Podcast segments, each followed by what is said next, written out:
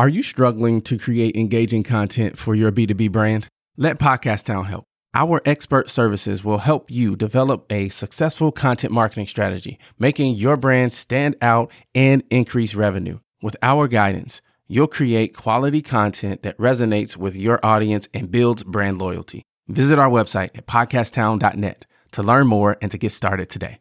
We help you launch, grow, and maximize.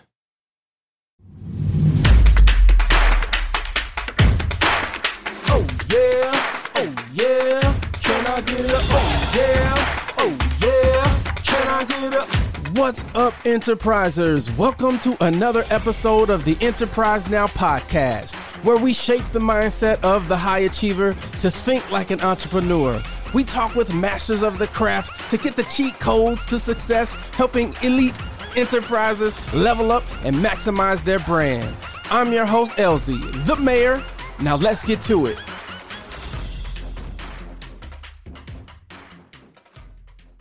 All right, Karl, how are you, my friend? Doing well, thanks. And you? I'm doing pretty good. It's going to be relatively nice here in Milwaukee today. It, we're well overdue. It's been cold for far too long, so I'm excited about that. Super excited to have this conversation. A fellow founder, SaaS and a uh, founder. I'm always excited to talk with you guys because I found that you think a little bit different than us regular founders. So I'm curious to dig in and to learn from you. But before we get into the good stuff, Karl, can I get a oh yeah? Oh yeah. Nice, nice, nice. So, Revolancer, what is it? How'd you get to it? Sure. So, well, thanks very much for having me on. Revolancer is a freelancing platform.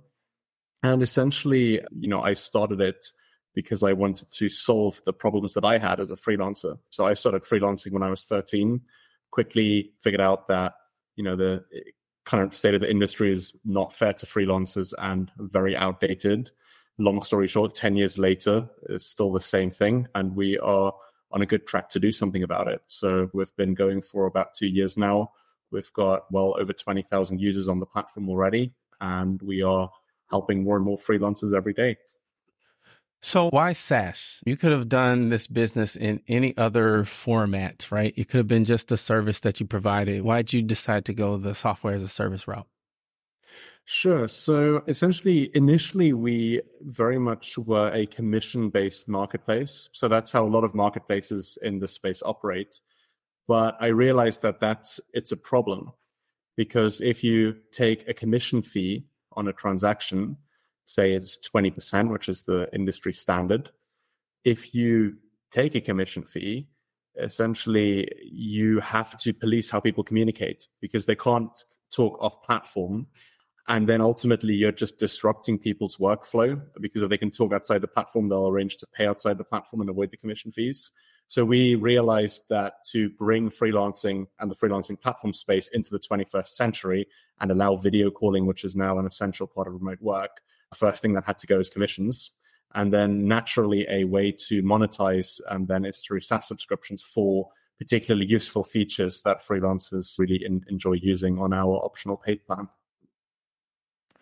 Got it. And so, what was your process or your methodology for sort of identifying the, these opportunities or holes in the market, right? Because, you know, you're not the only marketplace in the world, right? So, what are some of the ways or methodologies that you use to kind of identify, hey, there's there's opportunity here and here, and bring that together, and and now you have a platform that's better than the others. Well, I mean, it's quite cliche, but it's this idea of first principle thinking. And, and ultimately, you know, I started by being a freelancer and then I experiencing these problems firsthand, experiencing how disruptive it, you know, was to my workflow and, and just how annoying it was, frankly.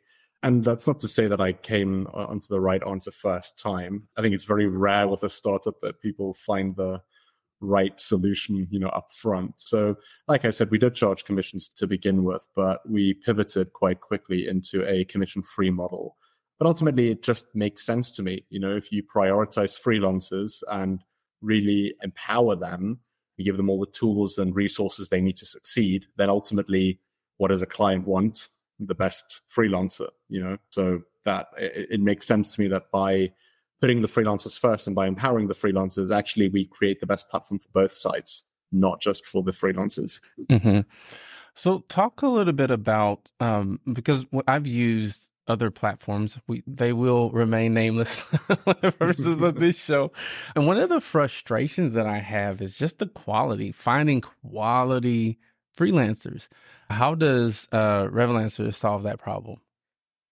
Sure. So essentially, what we do is we ask freelancers for a lot more information. So, a lot more kind of what have they done in the past? How can they evidence that? That sort of stuff. And then essentially, we have a kind of a human moderator who looks through these listings and either approves them or rejects them with feedback. And then our goal is to eventually automate that. So we've come to quite some length automating that already. My personal background is, is in AI. I studied AI and robotics at university. So that's a big interest of mine. And ultimately, longer term, we want to automate a lot of, of our platform and then be able to offer this high, um, you know, in many cases, industry leading level of quality control, but on a completely kind of automated basis. Now that's interesting. AI and robotics. How'd you get into that?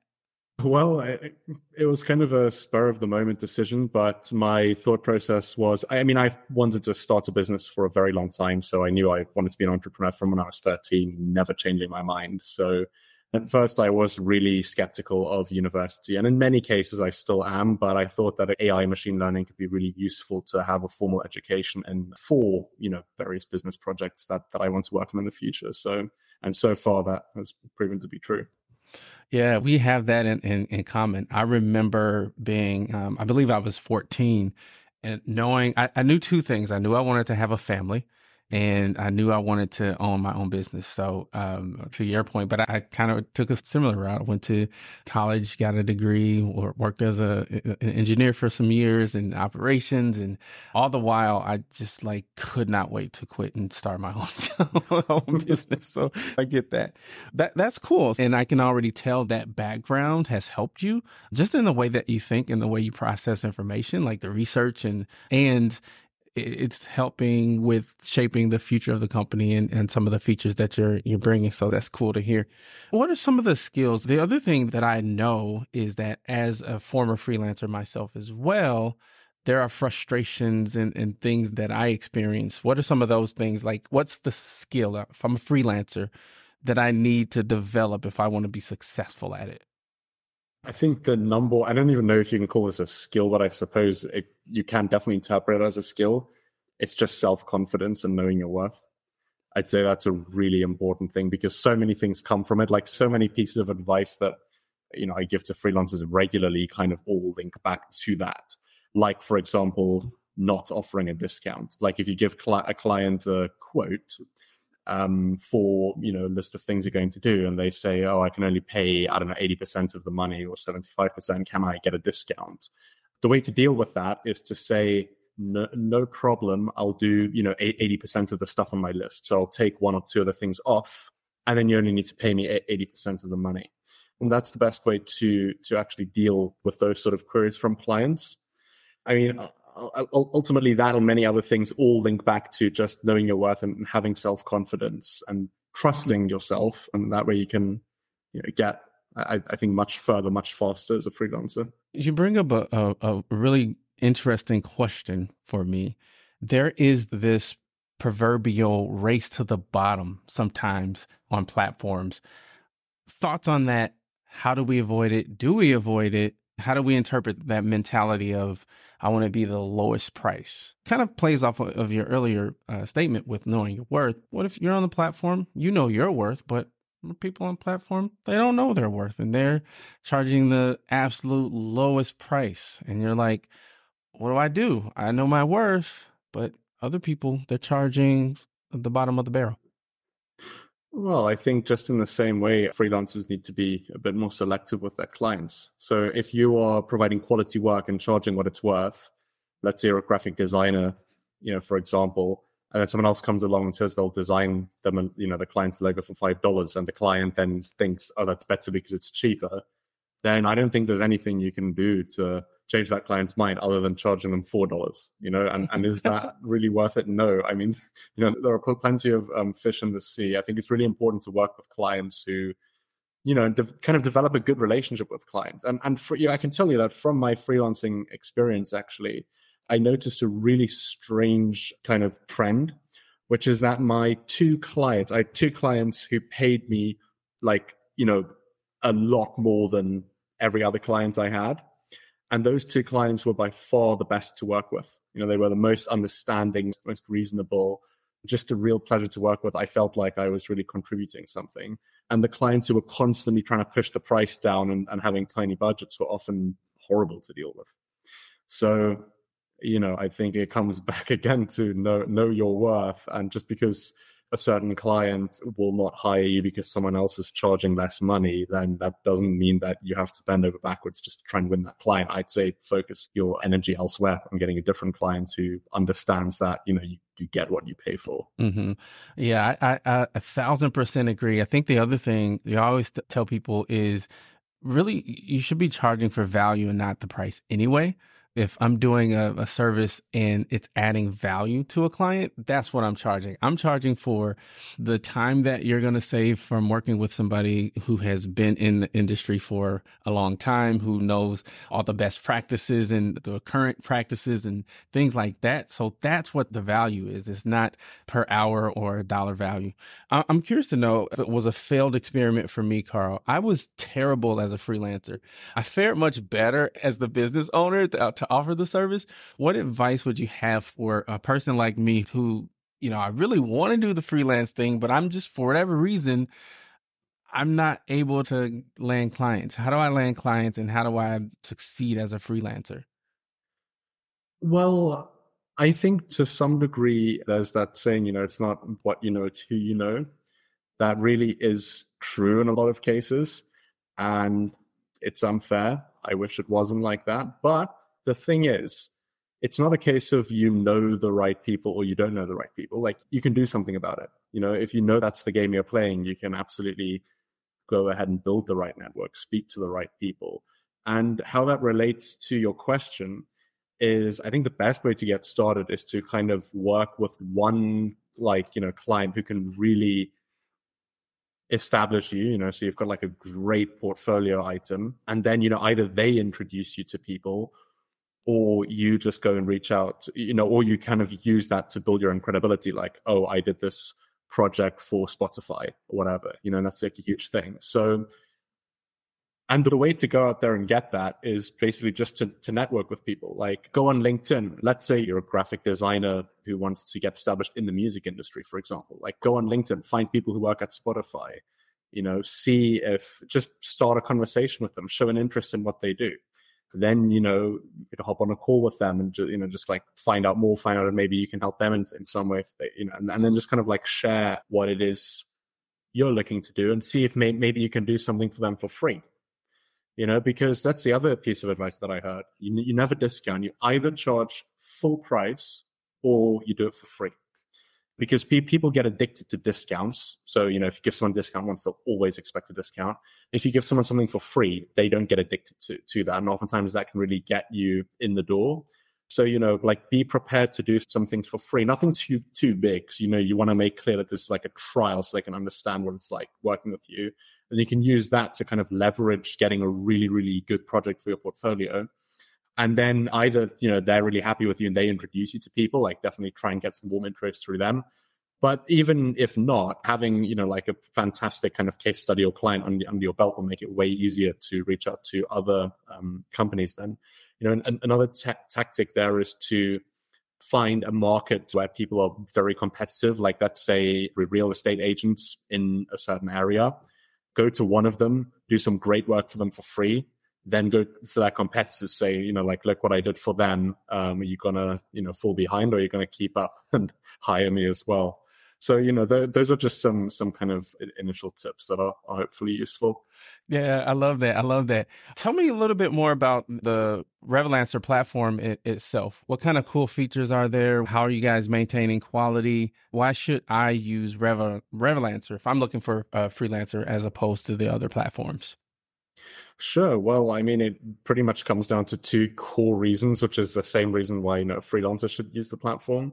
Reason number one is when you pay a freelancer that you hire through Revolancer, that they get all the money you're paying them. So, for example, you know, like a, the industry standard seems to be 20% charged to freelancers and 5% charged to clients. So you're paying someone $105 and they're getting $80 you know, can you expect $105 worth of work? You know, or do you expect $80 worth of work? You know, it's just maybe something in between. But on Revolancer, if you pay someone $100, you pay, you know, they, they receive $100. So first of all, it's arguably much better value for money. But then secondly, your workflow is much better. So we don't restrict how you can communicate. So you can video call and explain things to them, which you absolutely cannot do on, on you know many of these, in fact, you know, all of the current large platforms. So both of those things make sense to me, but I'm really begging the question, how in the world does Revolancer make money then? Well, we have this optional paid plan for freelancers where basically they can reach out to more clients and a couple of other perks if they pay five pounds per month. Okay. That that is interesting. I, I think I don't know that there are other platforms that are um, set up that way. I'm sure there are, but not that, to my knowledge. And t- talk a little bit more about that decision leading up to that to go away from the commission base because that's that's kind of a bold move, right? Because most marketplaces are, um, are commission based. They are. And well, I mean, we're a startup. I think we, we have the luxury of being able to make really bold moves. And, you know, what we found is that this is a, you know, it's logical correct way to, to do things in my view. I think it's fairer to freelancers. It gives clients a better experience. Uh, it's just the way it should be. And frankly many of these very large platforms the oldest large platform has been around for more than 20 years. The ones who came since many of them are at least like 15 years old. They all seem to be copying one another in terms of how they operate and they haven't changed this model in you know a couple of decades now so, and at this point, I don't think they really can change the model either because the biggest three players in this market are publicly traded companies. They make, you know, 90 whatever percent of their revenue comes from commission fees, and in some cases, it's 100%.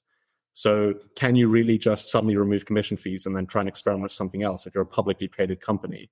And that has an obligation to deliver returns to shareholders? I, I, don't know. I don't think so. They certainly haven't made any attempt to make a radical change to their business model.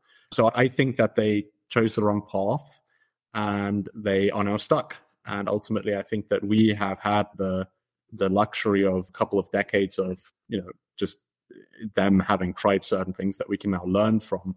See that actually no, they went down the wrong path we're going to try something different. This makes sense to us. It makes sense that freelancers are the clients who use our platform and just ultimately do things better. Mm-hmm. Do you still freelance?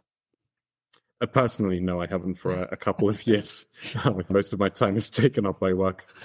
what What did you do as a freelancer? I started with graphic design. I pirated a copy of Photoshop when I was like 12 or something to design channel art for YouTube channels that I was setting up. But then I taught myself how to use it. Uh, so I started with graphic design and then I moved into some web development stuff too, because I was building various websites for myself. So then that's just another skill that I picked up. I know you, you have a background in AI and robotics. What's the future of AI and, and how is that going to impact Revolancer? Uh, the future of AI, I think, depends on time frame. So I think short term, you know, it's short to medium term, it's going to be a very useful tool for people to use to make their jobs more efficient. I don't think in the short to medium term it's going to, you know, massively replace and automate stuff. I think it will in some ways reduce the input required from humans, but human input will, you know, for the foreseeable future absolutely be required. Like if you think about something like ChatGPT, um, you know, who's writing the prompts? It can't generate the prompts by itself you know, without something you putting something in initially. And then ultimately who checks it because chat ChatGPT is not sort of sentient, you know, can't think. It's just a predictive text engine that's trained on five million web pages that tries to find sort of sequences of words that sound like they belong together. And then it could mean that it just starts writing gibberish. You know, that sounds really credible, but if you're actually, if you know something about the industry or the subject that it's writing about, you, you know that it's writing nonsense which makes it a bit dangerous actually. But nonetheless, I think short to medium term, it's not going to be that radically different. I think much longer that's where it could start being a bit more of a threat. But I think again, not necessarily in the way that the media often portrays it to be. So I don't think, you know, it's like, uh, you know, some AI is going to start launching nukes or, you know, go all Terminator or whatever. Um, but I think it's more so in automating jobs that where there's now suddenly a large portion of humans who cannot do anything better, you know, or more efficiently than a machine can. And, and at that point, you know, what do they do? I think there are a lot of big questions around that that there aren't really good answers and people aren't moving well, I think is, you know, fast enough in finding good answers there. As for what it means for Revolancer, you know, while we use AI in terms of our moderation, which we are already on, increasingly doing so in the future, which works really well for us because it means that we can keep our costs a lot lower, offer things like no commission fees, and ultimately just provide a much better experience to, to everyone on the platform. Mm-hmm. I, I, use one of the AIs to um, the one that it can search the internet, and I typed in myself and asked it to write a bio on me. It was okay, but it had some some details in there that I'm like, that's not correct. it was it had some incorrect things in there. I'm like, that I don't know about that. So I, I get the point there. What's the biggest business lesson you've learned so far? I think on, honestly, it's just never giving up. It's like rethinking how you think about failure and just seeing failure as actually something quite positive if you learn from it. Um, you know, I mean, for many years, like from when I was 13 to probably around 20, I tried many different ideas. Most of them didn't really go anywhere. Some of them went somewhere, but nothing to the level of, you know, where Revolancer is today. And had I at any point given up along that journey, you know, I would have never actually gotten anywhere. So, you know, I think really the biggest thing I've learned is to just keep trying, never give up, understand that failure, it's a part of the process. And then ultimately, when you are actually successful with something, you understand why and you can replicate it. Whereas if you just got lucky the first time, you know, by like coming up with the right idea at the right time, then you can't replicate that. You, you just got lucky. So frankly, I'd much rather have a, a lot of learning opportunities kind of un, under my belt and then be able to replicate what I've been able to achieve and actually understand why I've been able to achieve it. And a lot of it came from countless hours, weeks, months, years of working very hard, getting practically nothing out of it, and just just learning essentially. Mm-hmm. Do you have a specific framework that you use when you're going through that process? I know I, I talk to a lot of entrepreneurs and business owners, and oftentimes times there's a way that we process things, right? When you're looking at an idea, number one, to to say, I don't think this worked, right? This didn't work, and then how how we process. Okay, so what what do you do next? Now you evaluate, you reassess, you refresh, and then you react. Right? Do you have a, a specific framework on how you do that? I do now. I think for the for most of my life, though, I wasn't sort of going about into much of a logical way. I think it just kind of subconsciously has manifested into something useful. Um, you know, I can like look look back and, and understand consciously when when I think about it. But yeah, I think it's just like you say, it's really important to, if something doesn't work out, just really, really try and figure out why it didn't work out and then what learning experiences can you take from it.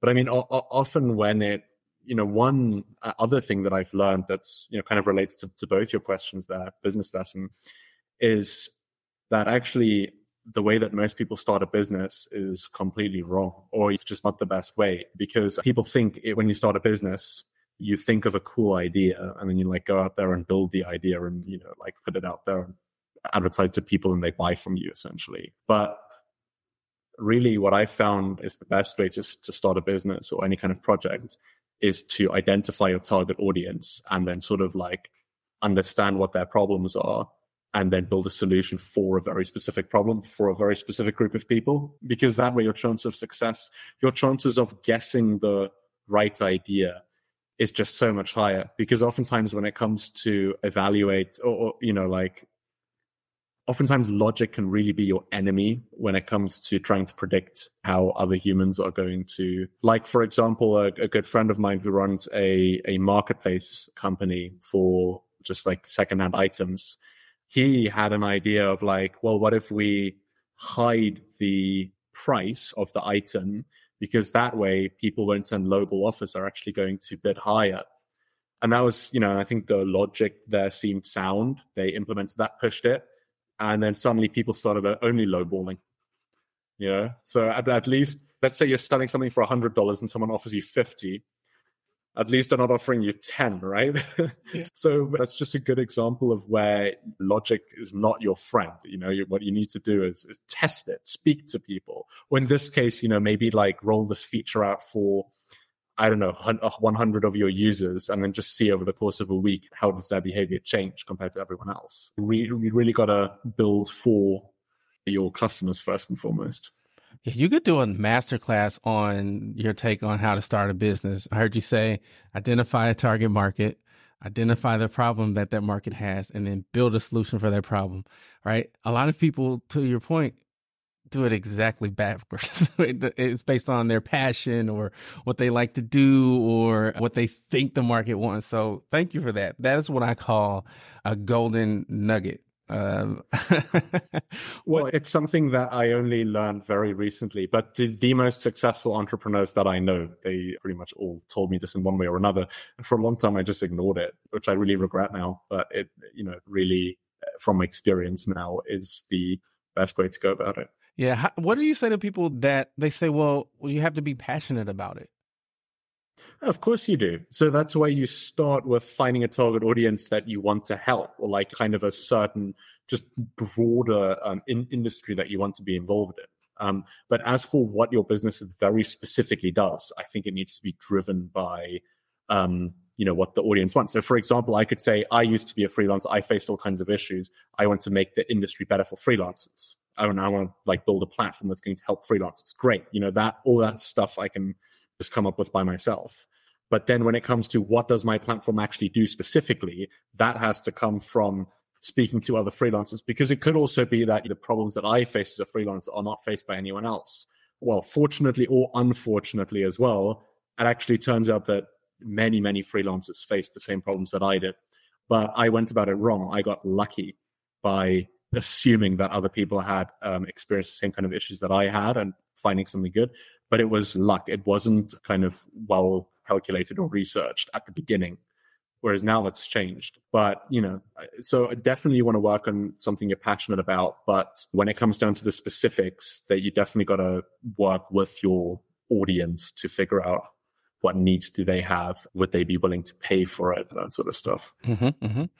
What's the biggest life lesson you've learned so far? I think it comes down to working with others and really just reaching out to others and asking questions. I have found it to be, you know, really quite incredible how willing, you know, some very accomplished people have been to help me out along my journey and, you know, continue to help me out without any kind of, you know, re- rewardy kind of financial benefit or anything, but just because I asked them my questions and, and like sort of show passion and, and maybe they got help from others at the beginning of their journey and now they want to give back. And it goes beyond that. It's also like, in order to achieve anything, you need to surround yourself with great people, like be that advisors, mentors, or a, or a team as well. So I think that, for me, that has definitely made the biggest difference, like learning and understanding how best to work with other people, how to motivate a team, like how to effectively identify and reach out to people who, who I can learn from, and just really understanding that I, I cannot change the world or change even this industry by myself. I need to work with great people with a similar kind of vision to accomplish that. Mm-hmm. What are you excited about in the next six months? Well, what I'm really excited about is our new platform that we're launching. I mean, pr- pretty much now it's already kind of live. And essentially, that is a platform that facilitates service exchanges between freelancers. So, this is actually where this lesson I was talking about earlier about building a business for your customers first and foremost really came into action. You know, because we were speak, speaking with our customers and we identified that of our user base of um, 20,000 plus freelancers, 40% of them were exchanging skills informally. So that means, you know, I design you a logo, you do some copywriting for me or something like that. And 40% of them were already doing that frequently. And of those, nine and 10 want to keep doing it. But the, the problem then is that in order to, you know, have like a skills exchange like that, I need to want what you offer, you need to want what I offer. It needs to be at the same time, needs to be of the same value. You know, like what are the odds of all those things lining up? It's it's quite low, you know, and our research supported that. But still, 40% of freelancers are actively doing this. So basically, what we're doing now is with the continued feedback of our users, is we're building a platform that facilitates those kind of service exchanges with a credit system. So that solves those problems because now if I'm paying you with 100 credits, then I don't need to swap directly with you. You know, I can just source from you, and you don't need to necessarily want what I'm offering to because I can deliver something to someone else who wants what I'm offering. I get the credits, and then I give the credits to you to to get what I want. So that's something I'm really excited about, and that really came from properly understanding this lesson and implementing it. Very cool. How can the enterprisers help? Well, um, I don't know.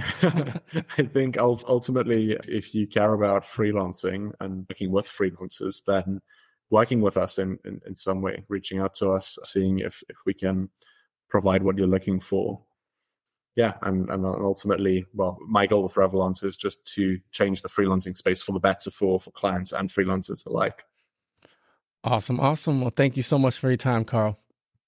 Yeah, thanks very much for having me. If you got value from today's show, we want you to join the Enterprises Elite email list for more nuggets and resources. And remember, no excuses, just execution. Go get it.